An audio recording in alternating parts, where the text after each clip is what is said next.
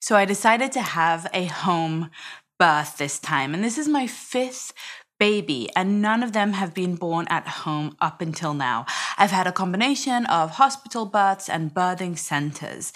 And for a long list of different reasons, this time around, I decided to have a home birth. And I wanted to share with you how I've been prepping for it and the types of things that I have set up in order to set myself up for maximum success in my home birth.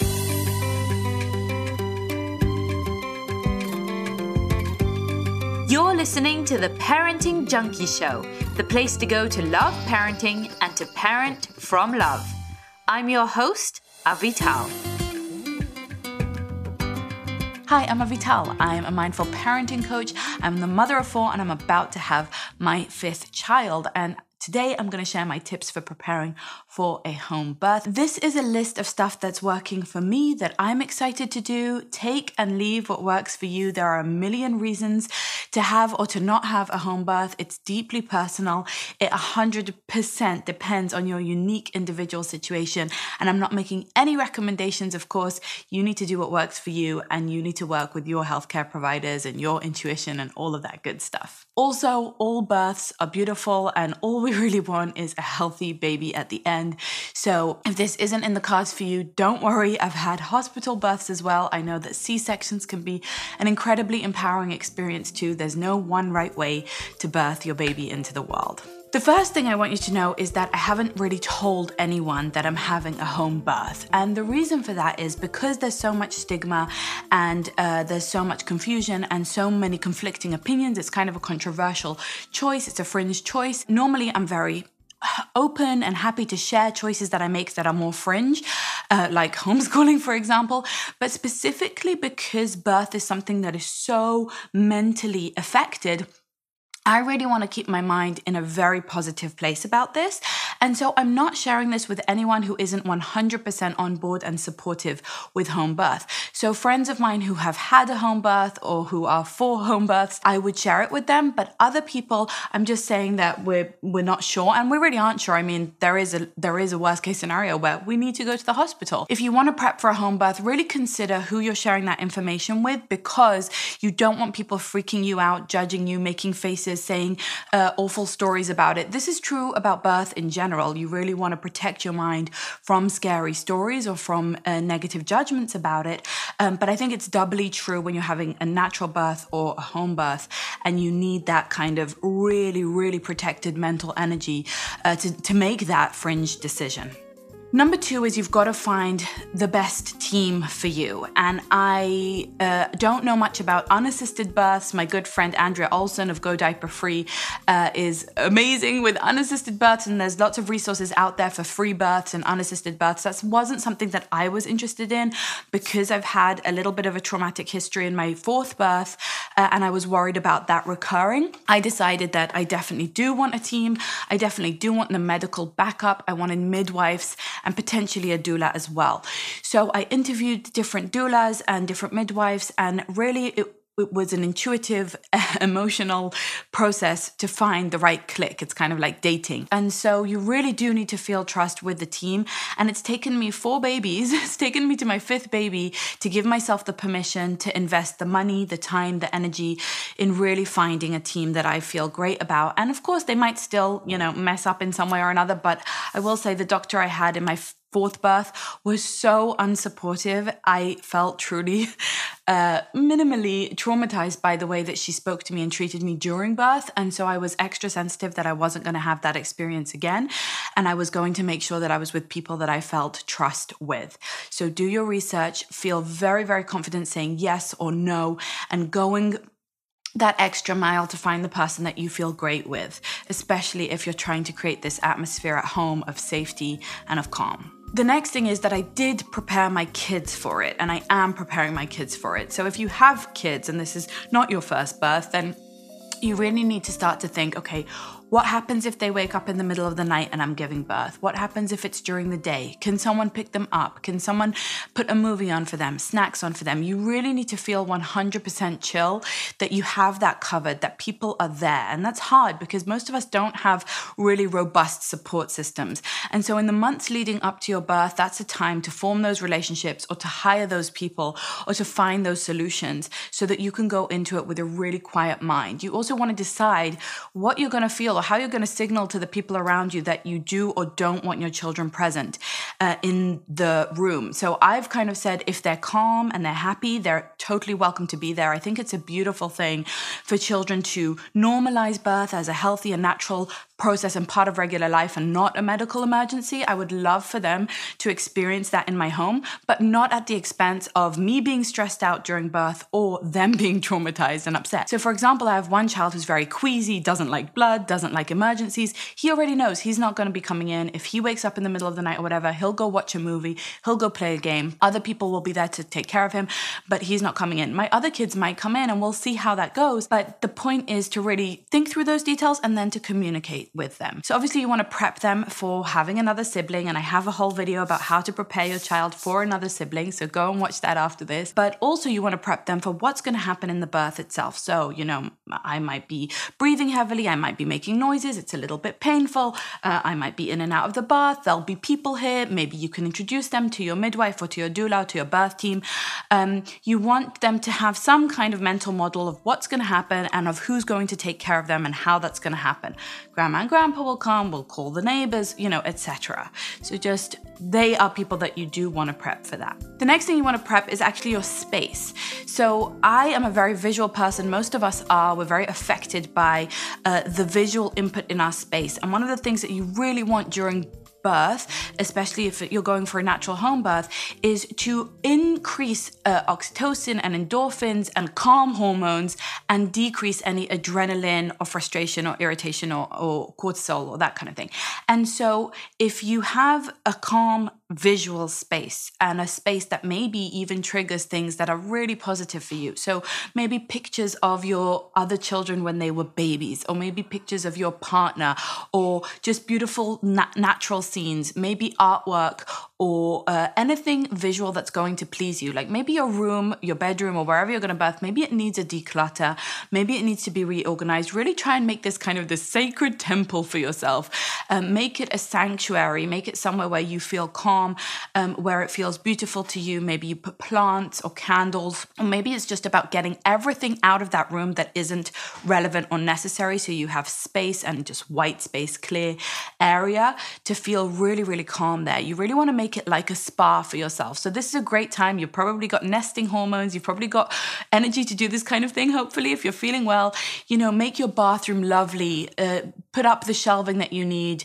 Reorganize the the boxes a little bit. Take this time to declutter. I did a ton of decluttering during this pregnancy, even though I'm working and I have four other children and I'm very busy. But I really, really love the feeling of having a nest. Right? It's it's such a natural hormonal kind of instinct that mothers have to nest um, and to make that nest very, very attractive and calm and functional and easy. So if your towels need, you know, to be reorganized or your bathroom cabinets are bursting at the seams and your med- medicine cabinet or your sheets or your linen or anything, your clothes even, just make it a space that feels good to you, that feels inviting, that feels manageable, that's not going to stress you out. So that when you're in birth, you're not seeing piles of laundry, uh, piles of clutter, you're just seeing a calm space. Next is a whole bunch of stuff I actually prepared for the birth itself. So, one of the things is preparing my partner, uh, my husband, who is my birth partner as well, really talking through, having lots of conversations. I'll do a whole other video on how to prep your partner to support you during birth.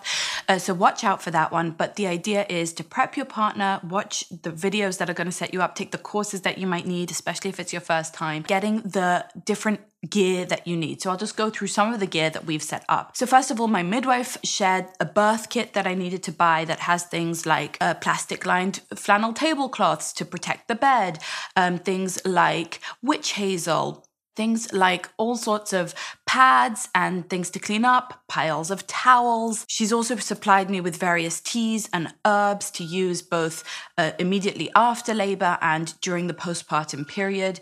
You're going to need the disposable undies. We all love those.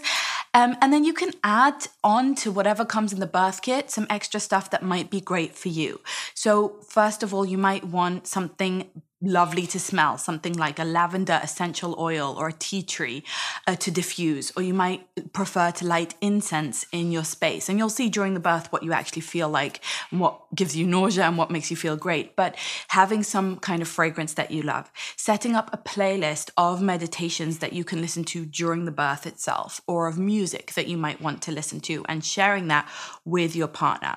You might want to print out uh, sheets that help your partner with words of affirmation that are helpful to you, with positions that are helpful to you, with acupressure points that are helpful to you. And these are all things you want to test out ahead of time. You might want to have a yoga ball or some kind of accessory um, that's helpful to you, like a pregnancy pillow, um, different options so that you can change the position of your body, like a chair, a bed, a yoga ball, different heights of things, different uh, textures of things. And of course, you don't want to clutter up your space or spend a ton of money on this, but just a few pillows. Those are the types of things you might want to have on hand and just practice with your partner how you're going to shift positions to help you progress labor.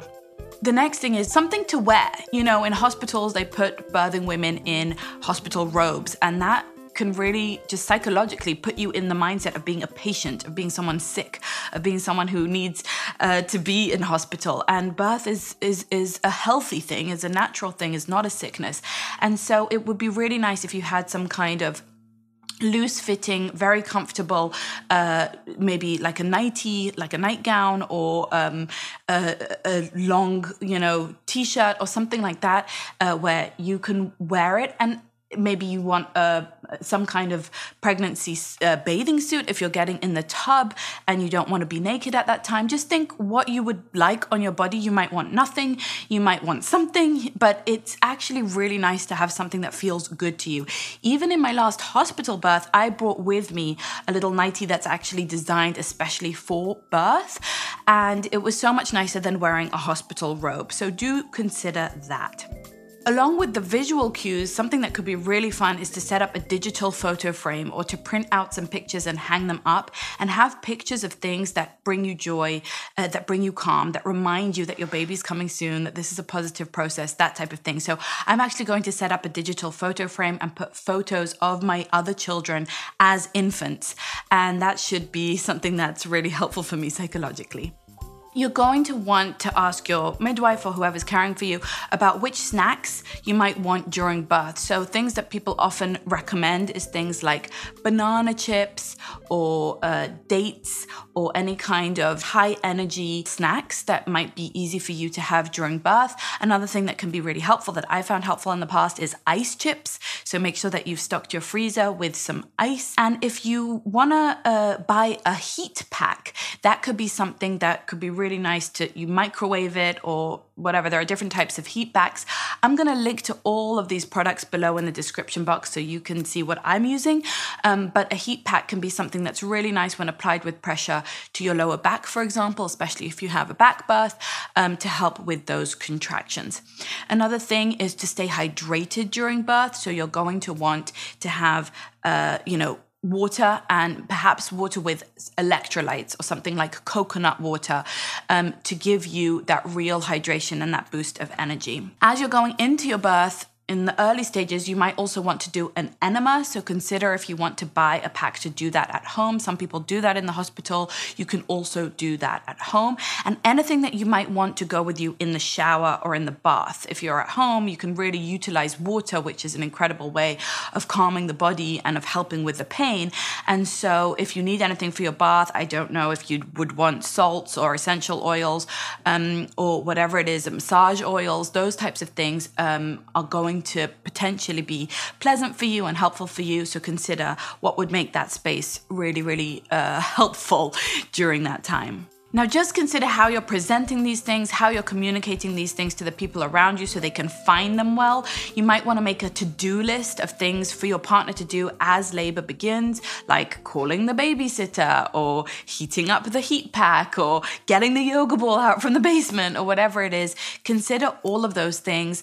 Um, and have them set up ahead of time so that you feel calm. It's kind of like packing your hospital bag and think how you present them. Can you put them in a nice basket? Instead of having just cardboard boxes around your room and it feels kind of medical or uh, cluttered, consider really making it a pampering space for yourself. Set the intention that this is kind of a sanctuary, as I've said. And just the last point is that you do want to have your car seat ready to go and set up in the car.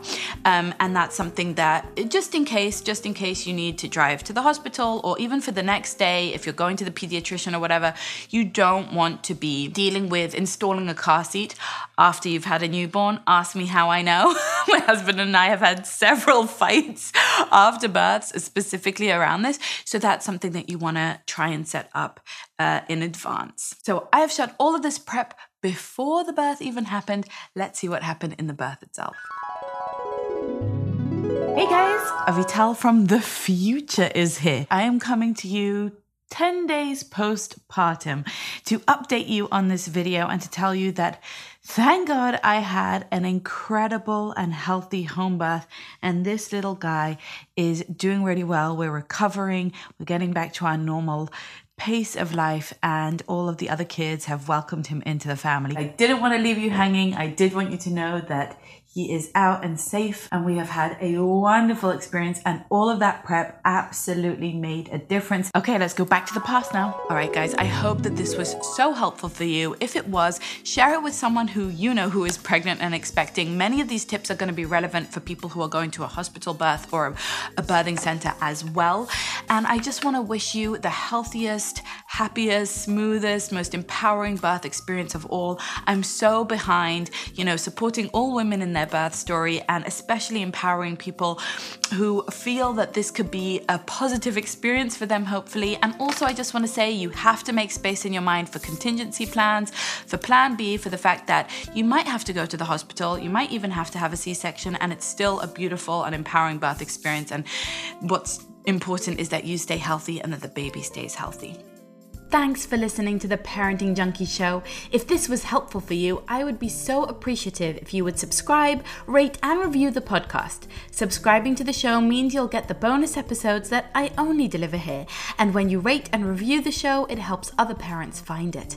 And remember, keep on loving parenting and parenting from love. Namaste.